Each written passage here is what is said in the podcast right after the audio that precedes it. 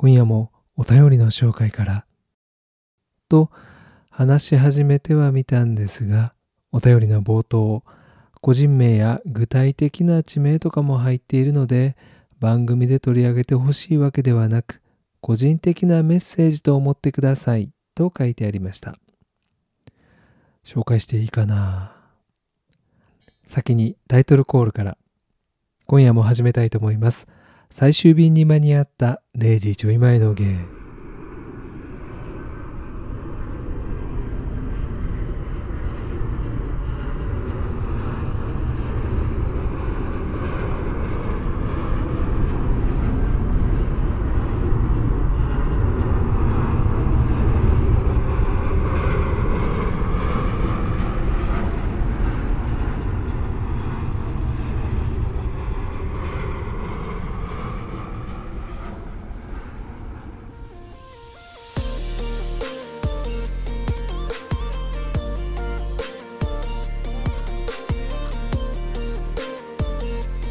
皆さんこんばんは。音です。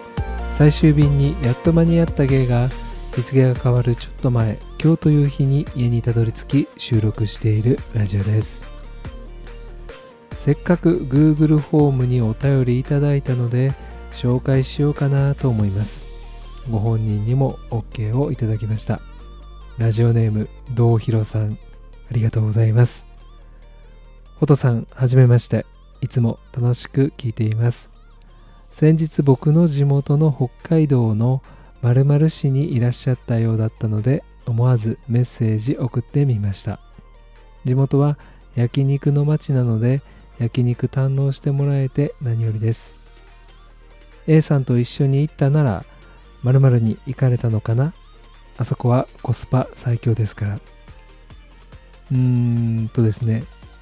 お店の名前は覚えていません。すみません。今回が初めての北海道だったんですよね。短い日数で堪能しきれなかったかもなのでまたぜひ遊びに来てください。北海道は本当にいいとこたくさんあります。僕は今は仕事の都合で〇〇在住なのでこちらにいらっしゃることがあれば案内します。来月は G ログで哲さんとコラボですね。楽しみにしています。道弘さんメッセージありがとうございます。一応地名や個人名は伏せて読ませていただきました。初北海道楽しかったです。まあ、といっても焼肉以外の北海道らしいものを全然食べていないのでまた行きたいなと思っています。メロンなどのスイーツを食べたいと思っております。今回の北海道の旅では合計飛行機に4回乗れたのが嬉しかったです。それも3つの航空会社でそれぞれ違う雰囲気でした。僕の各社航空会社注目ポイントをお話ししたいと思います。まずは羽田から新千歳で乗ったのが北海道の翼エアドゥ。4月の中旬の土曜の夜の便だったので空いていました。シンプルな機内にシンプルなサービス。ポケモンのイラストが描かれた機体でしたがキツネのポケモンロコンってキャラクターを知らないので大きな感動もなく登場しました。ポケモンファンの皆さんすみません。エアドゥの注目ポイントは CA さんの髪型が全員同じ。10人近い若い女性たちが働いていて全員が同じ髪型をしているってマジか？って驚きました。髪をお団子にまとめてネットに入れてそれを黒いシュシュで留めていてたまたまなのか髪型の指定があるのかエアドゥの関係者の方が万一聞いていらしたら本当にすみません。僕にはかっこいいとか洗練されたみたいな雰囲気には見えませんでした。すみません、まあ、でも一つすごいなと思ったのが機内のアナウンス。海外の観光客も多いであろう北海道という大きな観光地に飛ぶ航空会社らしく英語のアナウンスも入っていましたがめちゃ綺麗な英語でアナウンスされていました。まあ、たまたまその便のアナウンス担当の方が英語が堪能な方だったのかもしれませんが素晴らしかったです。そして新千歳から女満別は J エア JAL 系の航空会社で小さめの飛行機を飛ばしている会社です。JAL 系の航空会社といえば丁寧すぎるアナウンス。お天気から地方の花火大会まで目的地に合わせたさまざまなアナウンスが流れます、まあ、以前なんですけども JAL に乗った時には到着地で雨が降っていて足元の悪い中とアナウンスが入るところおみ足元のお悪い中とアナウンスが入りめちゃびっくりしました、まあ、僕は日本語や言葉遣いを勉強しているわけでもないしマナー講師のなんとか先生ではないので接客用語の何が正しくて何が間違っているかは知りません。また言葉というものは流動的でどの言葉が正しくどの言葉が間違っているかははっきりとした決まりがないのは重々分かっていますがただいくらお客様相手とはいえ足元をお見足元という必要はないように思うんですがまあただ JAL に搭乗されるお客様はそういうものを求めているのなら、まあ、ライトユーザーの僕が間違っているわけで。てんてんてん。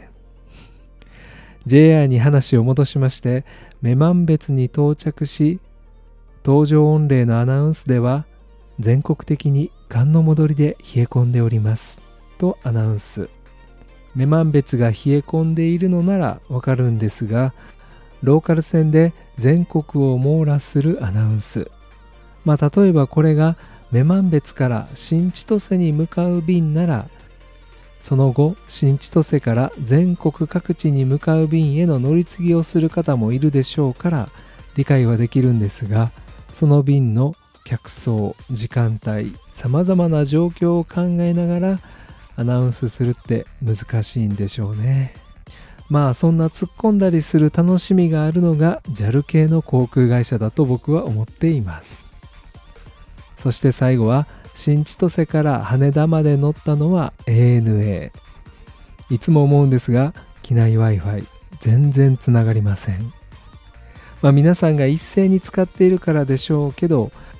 たまに機内からのインスタの投稿とか見るんですがあれどうやって投稿してるんですかね？仕事などで機内で Wi-Fi を使おうと思っている皆さんお気をつけくださいまあ、これはあくまで個人の見解ですので軽く聞き流してください。どの航空会社もとっても快適な空の旅であったことは間違いありません。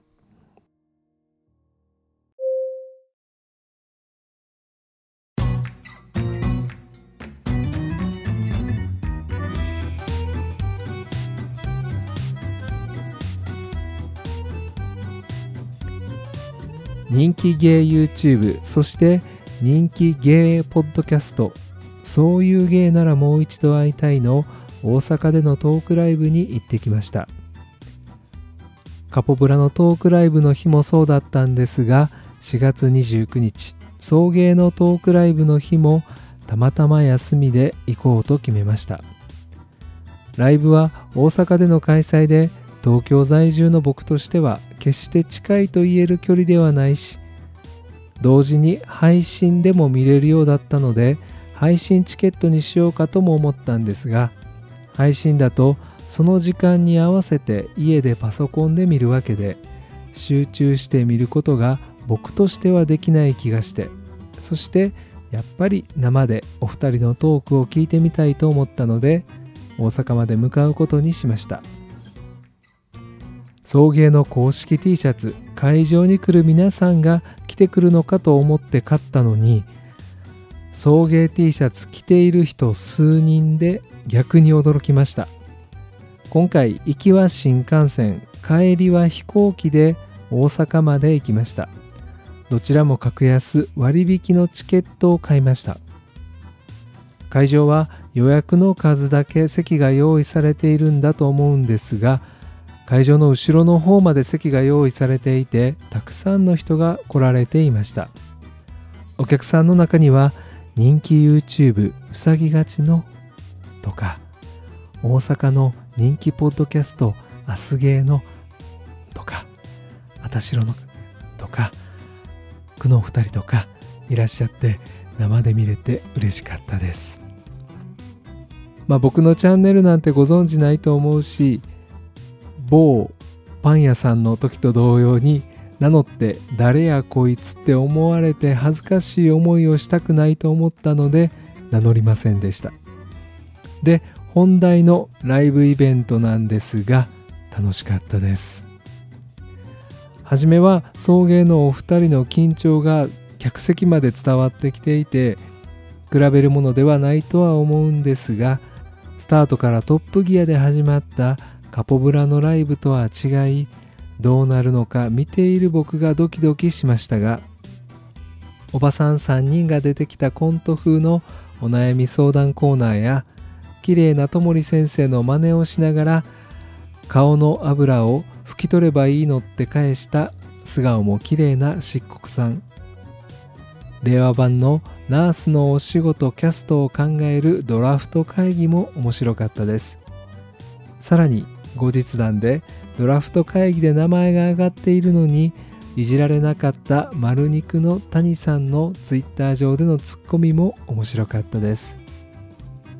次回は東京でトークライブしてください。休み取って絶対見に行きます。あんな大きな会場をいっぱいにして東京など県外からのお客さんも集客できる送迎さん本当に素晴らしかったです。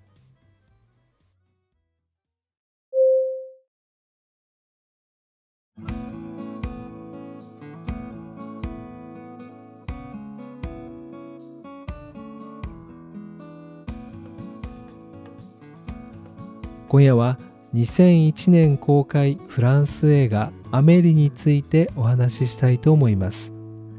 僕は学生時代映画が大好きで日本で公開されるありとあらゆる海外映画を見ていました。映画を見る確かな目も映画を批評できる知識もありません。ネタバレ内容の不正確さはご了承ください。そして解釈の違いは楽しんでいただければと思います。まずは DVD パッケージ裏表紙のストーリーから。子供の頃から空想好きだったアメリ・プーラン。ある日アメリはバスルームの壁の中から40年前その部屋の住人だった少年の宝箱を見つける。アメリは奇跡が起こったかのようないたずらを仕掛けてそれを持ち主へ返す。そしてその男の人生を優しく希望に満ちたものに変えるのだった。それ以来周りの誰かを今より少しだけ幸せにする幸せのいたずらがアメリの生きがいになる。自分のことはさておきカフェの同僚や父親へのいたずらに夢中になるアメリ。しかしスピード写真コレクターの不思議な青年ニノとの出会いによってアメリの人生は突然混乱をきたす。優しい笑顔のニノにアメリは恋心を打ち明けることができない。純粋であるがゆえに自分のことには不器用なアメリは自分の幸せを見つけることができるのか。この映画公開当時深夜番組の映画コーナーで紹介されていて単館系の映画館で上映されていたのでマイナー映画かと思いきや映画館は満席でもう少し遅れれば入れなかったように記憶しています。え？ー、予想以上に人気の作品にびっくりしましたが見てみると面白かったです。少し物悲しいセピア色の映像と大人になってもキュートなアメリ。登場人物たちの家はどれもレトロでこじんまりした雰囲気でハリウッド映画に出てくる何でもかんでも大きいことがいいと言わんばかりの広いリビング。大きな寝室とは違いなんだか日本の住環境でも真似できそうな家具たち。まあ実際にはできないんでしょうけど。妙な親近感や自身のご近所で起こっているような雰囲気が感じられるのが不思議です。僕の周りで実際にはこんなおしゃれな日常なんてないんですがこの映画もブックオフで映画を探している時に見つけて懐かしくなって買いました。この前の秋にパリに行く前に見直して予習し聖地巡礼すればよかったと後悔しています、まあ、次回パリに行く時には聖地巡礼したいです、まあ、それだけ魅力的なパリの風景がたくさん出てきます。誰もが当時驚いたダイアナ妃の交通事故死。そのニュースを見たアメリが驚いて化粧水の蓋を落としたことから物語が急展開していきます。そこから始まるアメリの可愛いいたずら。どれもが観客の心をほっこりさせます。僕が一番好きなのはやっぱり意地悪な八百屋の店主を懲らしめるところかなって思います。ドアのノブを外と中で付け替えたりスリッパをサイズの小さいものに変えたり部屋中の電球を暗いものに変えたり。いや思いっきり不法侵入やしとは思うんですが目覚まし時計の時間を変えて店主がそのことに気づかず寝ぼけたまま準備し店を開け街がまだ動き出していないことにようやく気づくシーンは面白いです。もう一つは実家の庭のドワーフの置物が世界中を勝手に旅行して旅先から自撮りしたポラロイド写真を実家に送りつけてくるところ。また種明かしも含めて楽しくなります。そしてアメリが出会うちょっと変わった趣味を持つでもめちゃイケメンの青年ニノ。純粋で無邪気な雰囲気とでもイケメンでポルノショップやお化け屋敷でバイトをしていたりなんだか不思議な青年。かっこいいです。この青年ならアメリと恋に落ちてほしいと思わされるのです、まあ、ぶっちゃけもちろん2人は恋に落ちます。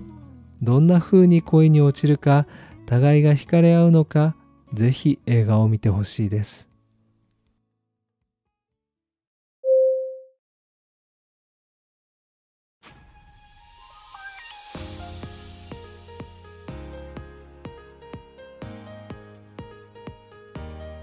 そして仕事終わりでまたブックオフに行きました。中古品の中に名作映画を探しに。ドラッグクイーンのロードムービーで伝説の一作プリシラを発見触りの30分くらいだけ見たんですがもう面白いです録音が終わったら続きを見たいと思います Twitter、インスタのフォローやコメント Google フォームへのお便りをお待ちしています。今夜はこの辺りでおやすみなさい。